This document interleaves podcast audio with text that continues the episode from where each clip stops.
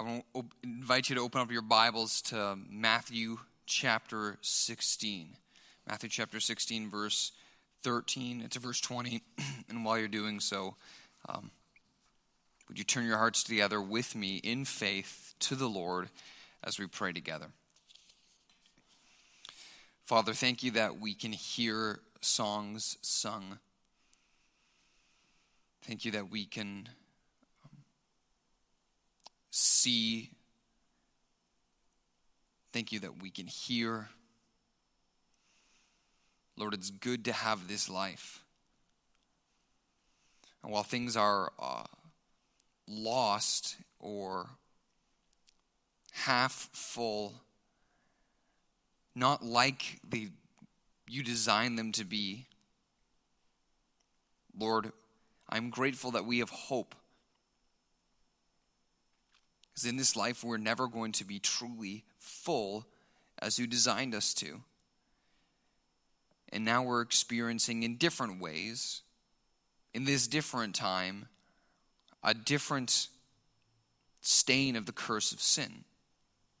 But when this time passes and this season changes, there'll be another and another. So, Lord, I'm grateful that in this time, now, though things are not as we'd want them to be, we still have hope. We still have your promise that you're coming again soon. We still have the confidence that you will make all things new.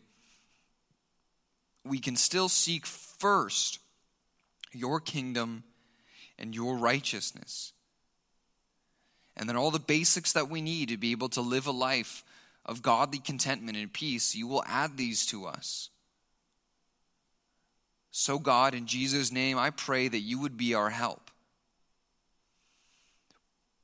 We know how to abound, we're learning how to be brought low. But in all things, in all circumstances, your word says the secret to contentment is to trust that whether high or low, needy or full, I can do all things through Christ who strengthens me. So, Lord, now we turn your, our attention to the scriptures. And I pray that you would show us an exalted picture in our mind's eye of who Jesus really is. And that as Christ is exalted, that our hearts would be reassured and refreshed to live a life that is worthy of the gospel of Jesus Christ. Father, this is my need. This is our need. Supply it in Jesus' name. Amen. Matthew 16, verse 13 to verse 20. This is God's word. Now, when Jesus came into the district of Caesarea Philippi, he asked his disciples, Who do people say that the Son of Man is? And they said, Some say John the Baptist, and others Elijah, and others Jeremiah one of the prophets. He said to them, But who do you say that I am? Simon Peter replied, You are the Christ, the Son of the living God. And Jesus answered him, Blessed are you, Simon Bar Jonah, for flesh and blood has not revealed this to you, but my Father who is in heaven. And I tell you, you are Peter, and on this rock I will build my church, and the gates of hell shall not prevail against it. I will give you the keys of the kingdom of heaven, and whatever you bind, bind on earth shall be bound in heaven, and whatever you loose on earth shall be loosed in heaven.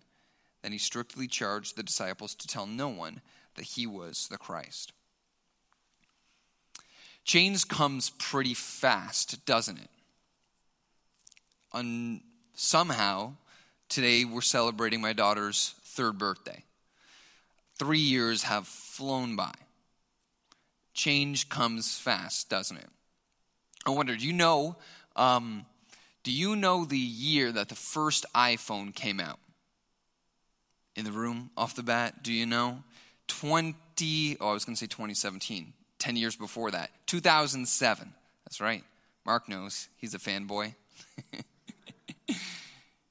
2007, almost 14 years now, and I don't know how many iterations of the iPhone 12, I think, but they skipped nine, and they had those intervals like 10 and a half, whatever. Change comes fast, especially in the tech world. I think I could be able to place my next meal on a bet that less than five people, if that, watching online today logged into MySpace in the past month. Or mm, I maybe give a little higher percentage than that. Maybe 1% of our church still owns a Blackberry. Do you think that's a safe bet? Maybe. Blackberry, MySpace, Palm Pilot, Blockbuster, all of these companies are now irrelevant because in the tech industry, change happens fast and they couldn't adapt to change. But you might say, well, like, well, MySpace is still around. BlackBerry is still around. Yeah, it's around, but it certainly isn't relevant like it was once. Is it? You know, that attitude is the same attitude that a lot of people have towards the church. It was once relevant. It's relevant for my grandparents, maybe even relevant for my parents. And I know it's still around, but what really, what place does it, does it actually have today? In Matthew 16, we find Jesus with his disciples at a very critical point in his life. Jesus' influence is increasing. Uh, followers are being catalyzed to him. Haters are significantly criticizing him, but Jesus knows that a third thing is happening very soon. His crucifixion is at hand. So he took his 12 closest followers away on a little retreat because knowing his impending crucifixion is at hand, he needed them to be able to come to a decision to realize who he really is. And when they were able to realize who he really is, they were able to see what he was actually doing and would do by his spirit once he departed, what he would do in this world. And here's what I hope that we'll find from our passage today God is still at work. God is still at work. When you know who He is, you can see what He's doing, and you'll be able to experience how it is just as relevant now as it has been the past 20 centuries since Christ walked this earth. God is still at work. So, when able to understand and grasp this, today I want to answer three questions. Can you see it? Have you experienced it? Are you a part of it? And as we ask these questions to pinpoint to see if you can see the hand of God at work in your life, I'm going to show you six distinct ways from this passage that God is still at work. So, for my brothers and sisters, my friends watching at home, ask this first question of yourself Can you see it? Notice in this text where they were, verse 13. Now, when Jesus came into the district of Caesarea Philippi, he asked his disciples, Who do people say that the Son of Man is? This wasn't the normal place that Jesus conducted his like preaching circuit, Caesarea Philippi. He usually preached uh, around uh, towns or on the shore of the Sea of Galilee.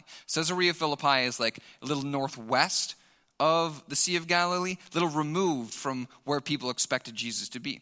See, he went on a little retreat with his disciples at this critical moment in his life where um, influence was being catalyzed, uh, haters were criticizing him, but his crucifixion was coming soon. Jesus thought it was critical just to get a, a time of quiet retreat. So much was happening around them. These 12 disciples, Jesus' closest crew, saw their teacher not too long ago from this moment walk on water in the midst of a storm. They saw him feed a meal to thousands of people out of the source of a few scraps of food. They saw him mercifully seal the critically sick. But by intentionally retreating into solitude, this gives the disciples a little moment away from the hustle and bustle to be able ask a critical question that we all need to come to grips with ourselves Who is Jesus? when we know who he is, we can see how he's at work. This is the first way that we see God at work in this passage. And I'd say here that we see God's gentleness at work. God often did this with people when he wanted to bring them to a critical moment of decision. He often would draw them away from the hustle and bustle and into a place of retreat. For sometimes it was a retreat that lasted a day, a moment, sometimes years. God did this with Jacob, the son of Isaac, son of Abraham. God did this with Moses. God did this with David. God did this with Elijah. Jesus himself often retreated out to have quiet with God. All were brought out by God into solitude at critical moments to make critical decisions. Can you to point to a point point to a time in your life where God brought you to a critical moment? I can point to three in particular quiet moments in solitude where God had to withdraw me from the normal hustle and bustle of life. I remember July 2004 in Muskoka. I remember September 2007 in Virginia. I remember October 2018 in Markham. Can you point to a time like that, a quiet moment where God withdrew you from the normal rhythms to see something you needed to see? I think it's impossible to see God at work if we don't take the time to pause and seek. Because his voice is often drowned out by the clamor of everyday life. All this white noise, career advancement, online schooling, parenting while working at home, financial strain, always on connected social media endless hobbies, the approval of others. All of this can just mount up to this white noise that just makes me feel like I need to go and go and go and go when God may be inviting you to stop. The Good Shepherd wants to lead you by green pastures and still waters. Are you quiet enough to hear his voice? He loves you enough to gently pull you away from what you think is important to show you the crucial things that you cannot truly neglect. Can you see God at work? Have you experienced his gentle solitude? Can you see it? Have you experienced it? when Jesus was able to draw them away from the normal rhythms of the hustle and bustle in life, he was able to bring them to a critical question Who am I? Now Jesus has their attention so they can actually experience his hand at work. He wants them to see who he is and what he is doing. So he starts with a question, not a question for them, but a question that invites them to think critically. Who do people, other people, say that the Son of Man is? And when evaluating, the disciples had a lot of data. They were around the crowds all the time. They saw the crowds of the 4,000 being healed and the crowds when people uh, were fed, and they heard what other people were saying. The chatter was something like it seems like Jesus is a spokesperson for God, a prophet, like one of the prophets from old. That was most people's perspective. But he invites his disciples then to think critically about what they think. Consider what others say about me. Is it true? Compare it against what you know. What do you say? Having seen all that they have seen, Peter then steps up and responds kind of on behalf of the disciples. Simon Peter, verse 16, look at it with me. Simon Peter replied, You are the Christ, the Son of the living God. See, Peter, having seen all that he had seen, Jesus do all that he had done, comes to the conclusion that he can't just be a spokesperson who speaks for God. This is more than just that. Peter believed, and Jesus affirmed, that Jesus is himself the very Son of God in the flesh the Christ. Peter believed that Jesus was the promised liberator who would deliver them from oppression so that they could live in eternal kingdom with a global domain with prosperity and peace that would have no end. Peter believed that Jesus was divine, the very Son of God who created the universe right in front of him. When Jesus heard him say this, Jesus affirmed something very unique. Look at it with me, verse 17. And Jesus answered him, Blessed are you, Simon Barjona, for flesh and blood has not revealed to this to you, but my Father who is in heaven. Jesus invited them to critically think about the answer to the question, Who am I? But then he reveals that there's something more happening here than just critical thinking. See, Peter had seen a lot of miracles that Jesus had done. The first one that Peter saw done was um, related to Peter's like family trade. Peter was a fisherman, right? The first miracle that Peter saw Jesus do was after an entire night of fishing with no catch. Jesus shows up in the morning and tells him to go fishing again. Peter's a fisherman by trade. It's his job, it's his livelihood. I think the fisherman knows how to fish and not the rabbi, right? But the rabbi is telling the fisherman how to do his job. And then he throws his nets out, and then he brings in a catch, that is greater than any catch that he's ever caught in his entire professional career because the boat starts sinking. Surely a professional fisherman would know what to expect and would know how to be able to get a boat that can accommodate what he would expect he would catch. But the boat starts sinking. Biggest catch he's had in his entire professional career. But how he responds is really unique. In Luke chapter 5, verse 8, Peter says, Depart from me, for I am a sinful man, O Lord. That's unique. Why would one consider themselves a bad person, a sinner, after they see Jesus do an act of generosity, a miracle like that? Here we see God's grace at work. Have you experienced it? See, to know God is to know a holy God, the supreme being, perfect in every way. But Peter knew that in the light of God, Christ's holiness seen through this miracle, he started to see how unholy he was. To know God is to know a holy God and then undeniably to recognize how unholy we are. This is true for all of us. But to know God and to be near to God is to experience the grace of God. Grace is favor with God given freely and not earned. Peter realized who Jesus was, not merely because of his critical thinking, but because of God's divine grace. An unholy person is not clean or qualified enough to be near to God and know God.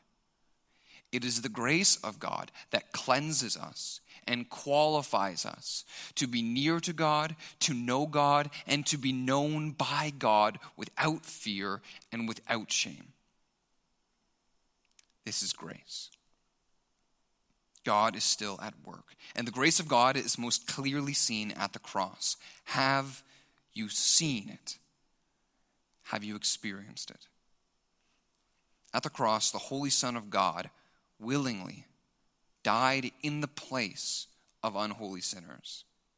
At the cross, he suffered our rejection so that we could receive his acceptance so that we could know the God who made us in his image and know the fullness of life that comes from the author of life. Do you know who Jesus is?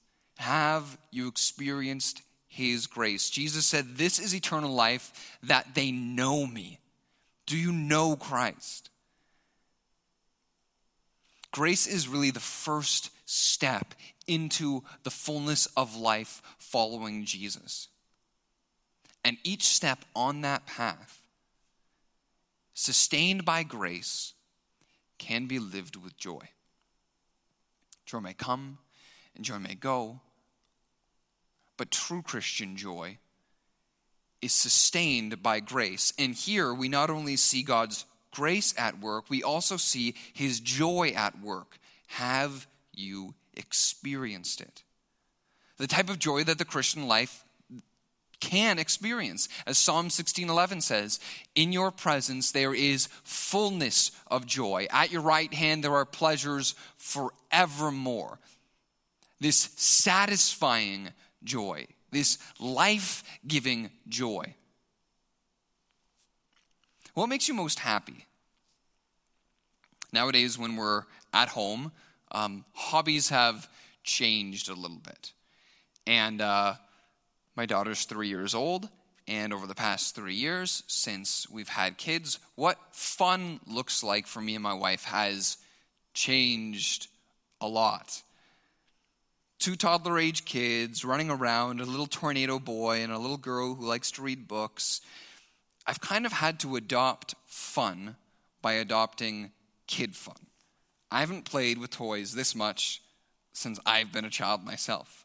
And if I'm going to have fun, I'm going all in. If I'm going to have fun, I need to have fun and my kids have fun. So I'm starting to develop some preferences about how I like to have fun when I play with my kids. So if I get a say, I'm a lot happier playing with kinetic sand than I am playing with the magnetic tiles. Just a preference. But I enjoy it. I'd rather play around and roughhouse than play dress up and dollhouse. And without question, I'd pick Peppa Pig over Paw Patrol any day, hands down. And most people who don't have kids are just like, what is he talking about? But weirdly, this is a way that I have fun. And it's like, all right, well, it's not the way I have fun, all right, but you have your own toys and you have your own shows that you stream, and you your gadgets that you buy. And they're fun. But it's a circumstantial fun, it's a material fun. There's a joy that is a superior joy and a secure joy that we can have despite the circumstances and despite the material possessions. When, G- when Peter says, You are the Christ, the Son of the living God, Jesus answered him, Blessed are you, Simon Barjona? Blessed is this state of happiness, delight, joy. Blessed is the good life. And it's not something that's circumstantial. It's not something that changes with our mood. It's not something that material. It's not something that changes with the trends. In your presence is fullness of joy. At your right hand is pleasures forevermore. See, life disappoints. And the circumstances of life can really steal away the happiness that we look for in the things of this world. So you didn't get into your top university. So someone else got the job and they passed on your resume. So somehow you need to buy a new set of clothes for your growing preteen again. Life disappoints. But Christian joy is superior because Christian joy is secure. It's found in the grace of knowing Christ, and it's secure. Because grace reminds me that no matter how much I fail or how much I lose, I know that I'm forgiven of all of my sin. I know that I've been freed from any shame. I know that I am known fully, even in the ways that I'd rather not be known, and I know that I am loved completely. That is a secure and superior foundation for joy. To know and be known by a merciful God. But admittedly, though, my faith is often weak.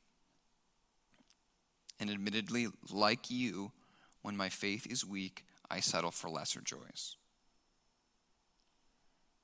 And they don't satisfy. And the more I look for lesser joys, the more my heart becomes a black hole that sucks out the true joy that I can really have. Any of you able to resonate with me on that? But when my faith is anchored in the grace of God, and I make the effort to seek God and know God, my joy is secure and my joy satisfies, and I go to bed with a head on the pillow, knowing that the day was worth it and looking forward to tomorrow. Have you experienced His joy at work? Have you experienced His grace at work? See, the work of God isn't just to keep us inflated and have a peppy mood. If you want an inflated, peppy mood, you can go read astrology. But if you want the anchor of truth that will carry you through the worst of sufferings and lead you into eternal glory so that you have a security and a peace, then you want to know who God is and see God at work. His grace is at work, His joy is at work, and in the hardest of times when our mood isn't happy and the fortune cookie isn't cutting it, we can see His hope at work. And we see it in this passage too. Jesus says, Blessed are you, Simon Barjona, for flesh and blood have not revealed this to you, but my Father was in heaven. And I tell you, you are Peter, and on this rock I will build my church, and the gates of hell will not prevail against it. Here we can see hope at work even in the hardest of times. Having understood who Jesus is, Jesus is now telling them how he's at work. And he's at work as it was 20 centuries ago Today, now, by His Spirit, Jesus is at work to build His church. The church is all those in every place through all generations who are related by their common faith in Jesus Christ. The church is the body of Christ, the family of God, the household of God, the temple of God. And in church, we can see God's hope at work. Now, I need to do a little housekeeping, all right, about this passage. Actually, it's one of the most disagreeable passages for some Bible interpreters amongst all the passages in Scripture. Because some religious traditions, one that you might have come out of yourself, they read this text and they think, well, Peter's the rock, right? I tell you, you're Peter, and on this rock, I will build. Peter's the rock and, and it's on Peter that Christ is building his church. No, no, that's not what Jesus is saying here. The name Peter and the word rock in the language that Jesus, that this was written in, sounds similar. It's very clear that Jesus is connecting the work that he's doing with the uh, work that Peter is going to do. Peter would have a unique role cooperating with Jesus as he builds his church, but Peter's not the foundation. Jesus himself is the foundation. And the confession of faith in who Jesus is, that's the rock. Peter's confession that Jesus is the Christ, the Son of the living God, that's the rock upon which Christ is building his church. Even Peter himself knew he wasn't the rock. In Acts chapter 4, verse 11, when he's preaching about Jesus, he says, This Jesus is the cornerstone that was rejected by you, the builders, which has become the cornerstone. Peter knows that it's Jesus, not him. But Peter has a unique role and is an example for us. We'll get to that soon. But what's important now is just to recognize the promise that Jesus is making I will build my church, and the gates of hell will not prevail against it. Gates of hell are, kind of a symbolic image. Gates symbolize this strength, something that people want to invade, but something that holds firm. And hell is the realm of death. See, what Jesus is saying is that the pr- strongest of power that could prevail against his people cannot triumph over it. Christ is building his church. It's a triumphant church, and not even death can overcome it. Yeah, physical death, true, but more than that, spiritual death. And all of us can be subject and feel encroached upon by the power of spiritual death on a daily basis. Life is not the way it should be. We all know it. We all feel it. We feel it every day. in the things that even could be good don't taste sweet, they taste sour. These are the effects of sin and spiritual death. The selfish bent in every human heart is to put ourselves first above all. And as a result, that sin has disconnected us from the fullness of the sweetness of what life could be, and life tastes sour. But Jesus said power of death will not prevail against his church. How does Christ overcome death? Well, oddly, the Christian hope to overcome death is itself death. Christ's death. See, the night of his arrest, Jesus described his impending crucifixion as a cup. Do you remember this? He asked, If it's your will, let this cup pass. What was he talking about? He was talking about drinking the fullness of the wrath of God in his crucifixion down to its last drop. The death of Christ overcomes the power of death. Because in his death, Christ rose back to life. And Hebrews 2, chapter 9 says that Christ tasted death for everyone. Yet our hope, our living hope, is that Jesus rose from the dead. Here is hope at work. Everything that sin has made sour, Christ will make new and will taste sweet when he comes again. But even still, we live in the now. While we're waiting for the sweetness of eternal life, we still taste the bitterness of sin. Yet, even if the worst happens to us now, we know that the sweetness of eternal life is waiting for us. And even if the worst happens to us now, we can stand in the same hope as the Apostle Paul, who said, To live is Christ, and to die is gain. Do you see hope at work in your life? Can you see joy at work in your life? Can you see grace at work in your life? For now, in this life, we can experience these things. And not only experience them, we can be a part of them. Are you a part of what God is doing? God is still at work. Can you see it? Have you experienced it? Are you a part of it? Lastly, I want to show you the final two ways that we can see God at work, and in this way, we can be partners with God and co workers with Him as He does His work. See, Peter, uh, excuse me, Jesus turns his attention to Peter now in verse 19 to 20 and says this I will give you the keys of the kingdom of heaven, and whatever you bind on earth shall be bound in heaven, and whatever you loose on earth shall be loosed in heaven. Then he strictly charged the disciples to tell no one that he was the Christ. Two things that Jesus says about Peter, two claims about Peter concerning how Peter is going to be a co worker with Christ as he builds his church. And Peter certainly had a unique role in the first century and in the book of Acts, but not an exclusive role.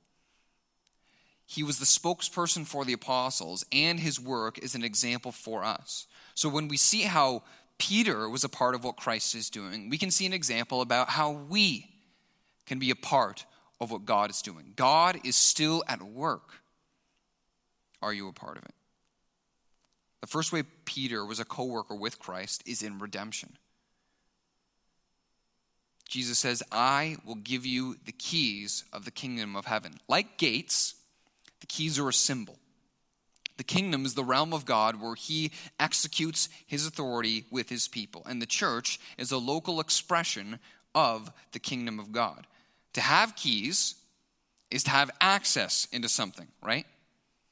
Someone steals your keys, they can get in your house.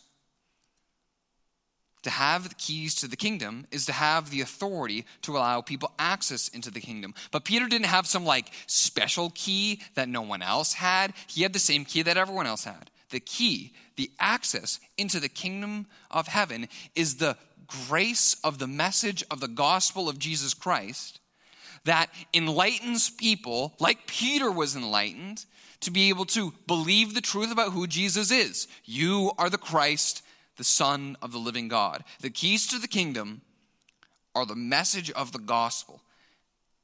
And by saying that Peter is the keys of the kingdom, Jesus is saying that he is entrusting Peter as a spokesperson the, of the apostles and as an example to the followers of Jesus that we must share the gospel. And in this way, Peter is cooperating with Jesus in the work of redemption. Are you? And now, admittedly, in our time, people think the message of Jesus and the church is irrelevant. Something for a grandparents' age, not something for our age. Something, our age is apparently an age of, of tolerance and an age of plurality. And these things, in and of themselves, aren't wrong and can be good. But for many Christians, and maybe you've experienced this yourself, when we live in the culture that we live in and we see the wide gate and the long road of all the and all the ways that people are living on it and we see the narrow gate and the short road of the way into the kingdom we get ashamed of the message of the gospel. Because we know that other people will reject it because we know that we could be rejected by it but christian like the apostle paul we can participate in the work of redemption when we have the courage to say, I am not ashamed of the gospel of Jesus Christ, for it is the power of God to salvation to those who believe. In your family, with your kids, in your school, at your workplace, in your neighborhood, Christian, you've been entrusted with the keys to the kingdom. It's the message of the gospel. And when we share it and live it, we are participating in God's great work of redemption here and now. God's grace is at work. Finally, we see God's loving mercy at work. Look at the second half of verse 19. Whatever you bind on earth shall be bound in heaven, and whatever you loose on earth shall be loosed in heaven. This is a pretty unique statement, isn't it? Jesus is telling people uh, excuse me, Jesus is telling Peter that when he makes a judgment call on earth, God is going to affirm that in heaven. Remember, Peter is an authority that is unique, but not an authority that is exclusive to us. Because see, we, we see that exact same statement used to all Christians in Matthew chapter 18 when Jesus talks about the process of how we reconcile with someone when wrongdoing has happened. And I think that's the best way to understand what Jesus is telling Peter here. And it's an example of God's loving mercy at work. When we confront wrongs done in a biblical way, God affirms in heaven the decision that is made on earth. And the reality that we have experienced, and even in our church are experiencing recently, is that though the church is a forgiven people, the church is still a sinful people. And a forgiven people still need to make it our regular practice to extend forgiveness. As the family of faith, we are bound together in love, a love that keeps all things together in perfect harmony. But sometimes that loving harmony can be broken and needs to be restored. We all have blind spots. We all sin against one another. The problem isn't having blind spots to our sin. The problem comes when, in our blindness, we choose also to be deaf and not listening. But what Jesus is telling Peter and reminding all disciples is that when we, with grace, in love, identify wrong, listen to one another, confess our sins, and forgive one another, we'll be able to share in and maintain loving mercy even when wrongs are done. But a good question is one that I've been asking what if we don't listen? What if we don't listen to one another? I thought about this and it was hard to answer. And then I asked myself, why was Jonah swallowed by the fish? That was a pretty severe act of discipline against someone who wasn't confessing his wrong. Why was Jonah swallowed by a fish? To destroy him? No, to restore him. Even the most severe disciplines can be an expression of God's loving mercy because for the Christian, it presents another opportunity from the Father to repent and be restored. God is still at work. Can you see it? Have you experienced it? Are you a part of it? If we're going to, then, like the disciples, we need to make a decision. The disciples could only see what Jesus was doing when they first understood who he was. When you see who Jesus is, you can see what he is doing. He is the Christ, He is the Son of God, and God is still at work. He's still acting with His gentleness and His grace. We can still experience His joy and His hope. We can still be a part of His redemption and His mercy, but we only can partner with Him, experience this, and see it when we first see who He is. Do you believe that Jesus is who he says he is? He is the Christ, he is the Son of the living God. When we believe that, we can partner with him in what he's doing because God is still at work. Let's pray.